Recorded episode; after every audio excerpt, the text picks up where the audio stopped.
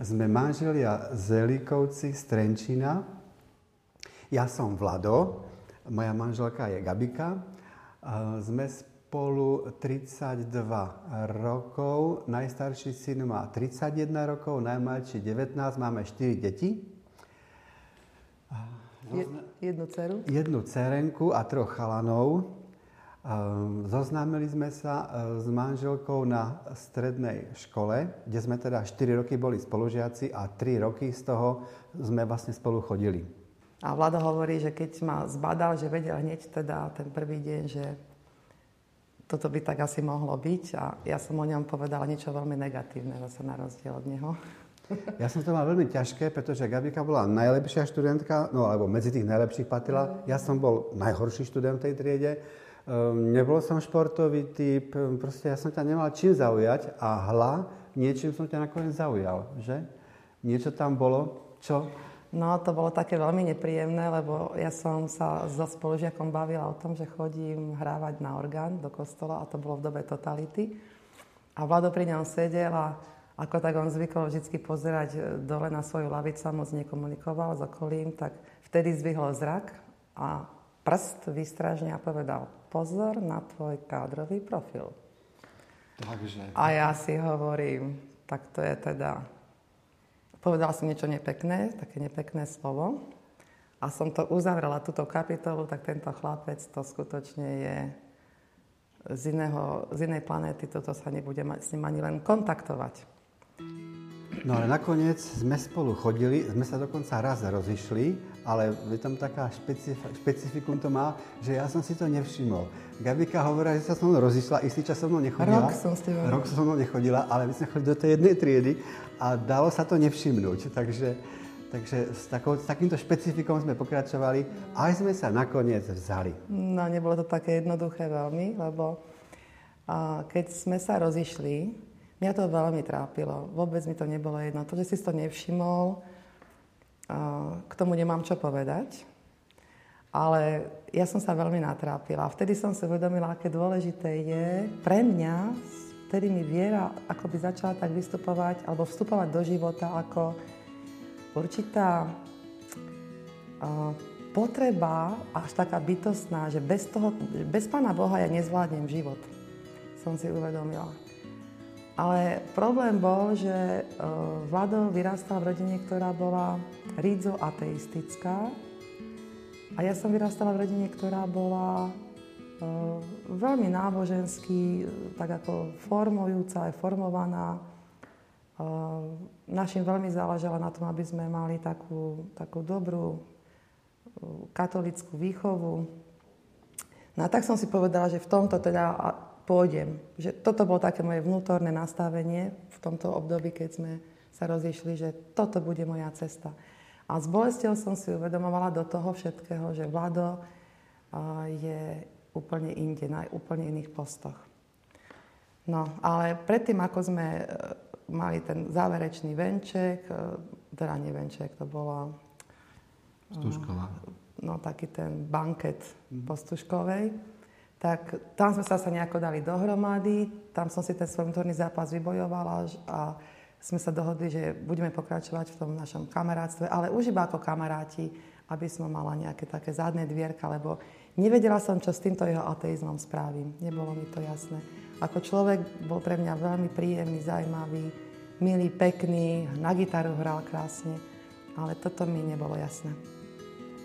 Potom si šiel na vojnu, No, kde som stále s tebou chodil, ja som nevidel žiadny problém. O, tvoj, o tvojom hnutí mysle som si nerobil. Proste som s tebou chodil a... No a ja som si zase povedala, že, že tak sme kamaráti a keď stretnem človeka, ktorý bude splňať všetky moje ako také predstavy o tom mojom budúcom manželovi, aj teda tú duchovnú, to duchovné zázemie, tak pouvažujem o tom, že či naďalej budeme priatelia. No. Len bolo to také zaujímavé, že nikoho takého som od vláda lepšieho, ľudský aj tak osobnostne, jak sme sa tak sadli, nestretla. A, ale on sa nehýbal. On sa na tej duchovnej ceste nehýbal. A ja som teraz nevedela, čo s tým. No a my sme potom dospeli k tomu, že sestra sa vydávala a rodičia už keď videli, že chodíme asi tak tých 6 rokov spolu, tak ma začali tak posúvať, že tak sestra sa vydáva, tak urobíme svadbu jednu pri druhej, tak sa aj vyzoberte. A ja som tak ako váhala, nevedela som čo. A nakoniec som podľahla tomu tlaku toho, toho celého spoločenského diania hovorím, tak dobre, tak sa zoberieme. Lenže mesiac pred svadbou všetko nakúpené, rozpozvané pozvánky, hostia vedeli, už sa kupovali svadobné dary. A ja som chytila paniku. Mesiac pred svadbou som si uvedomila, čo pre mňa znamená život s Bohom. Ja si hovorím, Do takého rizika nejdeš. To je veľké riziko. Vlado, Vlado toho Boha niekde tak nemá zadefinovaného. Ja nemôžem ísť do, do do vzťahu s ním na celý život, do vzťahu na celý život. Toto ja nedám, to nezvládnem, to neviem, do čoho vlastne idem. Ten bol veľmi smutný. Som prišla... Počkaj, odvezli ťa no to bolo, Ja som potom prišla domov a som to povedala rodičom a moji rodičia sa chytili za hlavu a začali, začali na mňa veľmi ako teda naliehať, že, že nech nerobím hlúposti, Vlado je dobrý človek, že už je neskoro na nejaké takéto. No a do toho ma chytil nejaký zápal slepého čreva, to asi, to psilo potom mi hovoril krčmery, že to ti pán Boh tak pomohol. Mňa v ten večer odviezli do nemocnice na operáciu a v noci ma operovali. A Vlada začal za mnou chodiť do, do tej nemocnice. Áno, e, tiež som to nemal jednoduché. Moji rodičia povedali, že som handra, so mnou si robí tá budúca nevista, čo chce, snúbenica. Bol som vyhodený z bytu, musel som si nájsť nový byt. A chodil som si právať k, k, k svokre budúcej, že? Právala prádlom tvoja mama. Mne áno. také všelijaké veci vznikali zaujímavé. Áno, áno. No a jak si chodil za mnou do tej nemocnice, ja som si to tak všetko rozmýšľala, že aký si ty dobrý človek, čo som ti to ja spravila, som ťa spoločensky znemožnila. To teda. Že to by tak nemalo byť. Tak som nakoniec sa vrátila z tej nemocnice, Vlado už ma čakal u našich doma a ja mu tak hovorím, a to vidím, že Pán Boh posúva veci vtedy, keď sa vzdáme. A ja vtedy Vladovi hovorím, že Vlado, vieš čo, ja som ti urobila veľkú krivdu.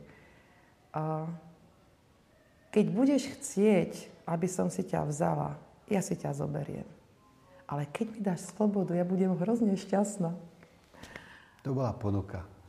A Vlado vtedy urobil niečo, čím vlastne ma presvedčil, že toto je muž môjho života a povedal, že Gabi, nemusíš si ma zobrať, ja chcem, aby si ty bola šťastná. Ja som sa mu hodila okolo krku, poďakovala som mu za tú možnosť voľby a my sme svadbu zrušili a, a teraz to bolo také do, do neurčita. Ďalšie dva roky?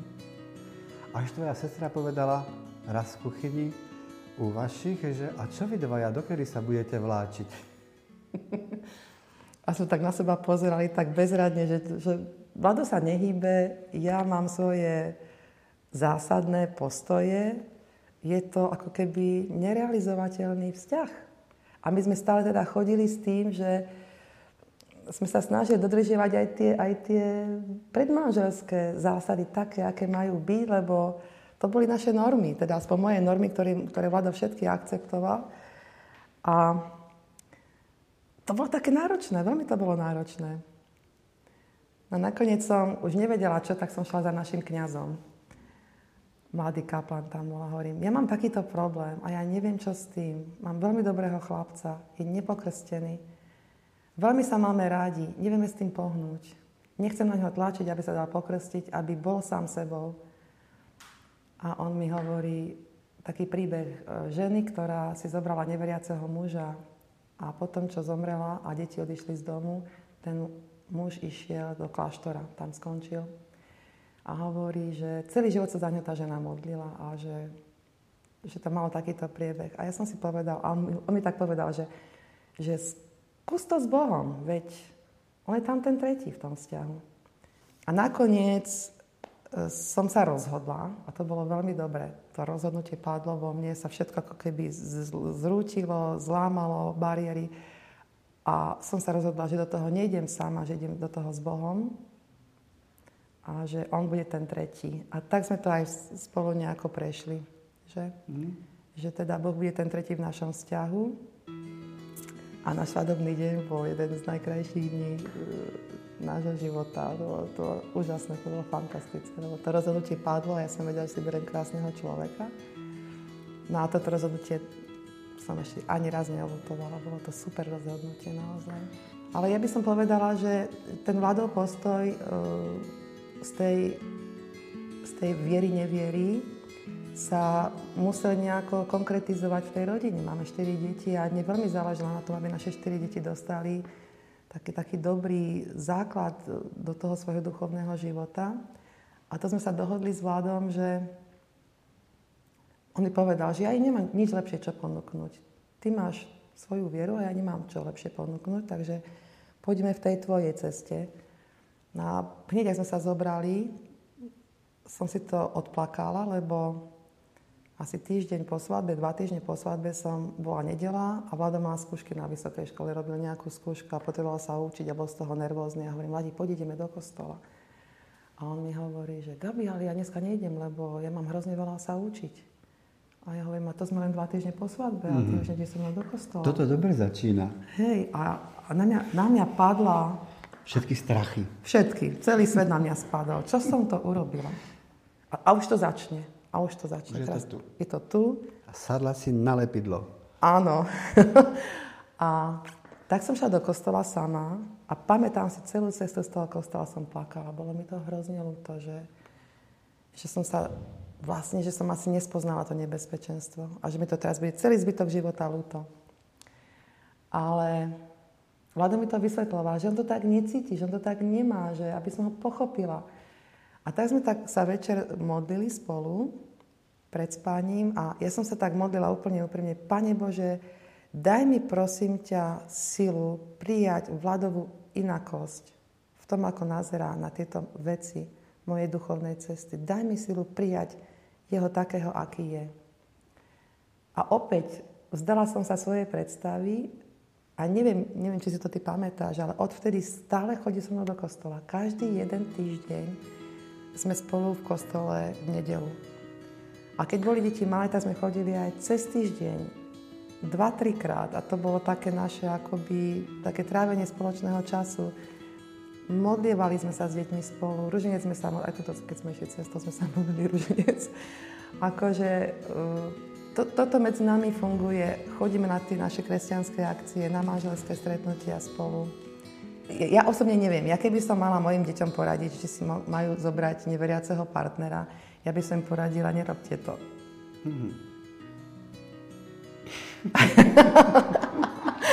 Nerobte to, lebo je to, ťažk, lebo je to ťažká cesta. Stojí za to sa na ňu vydať, ak máte istotu, že pri vás stojí Boh.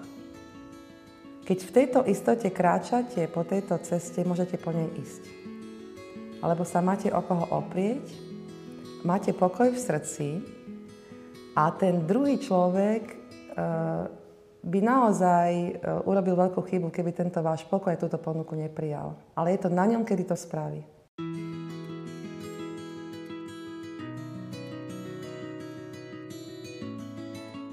A preto stojí to za to.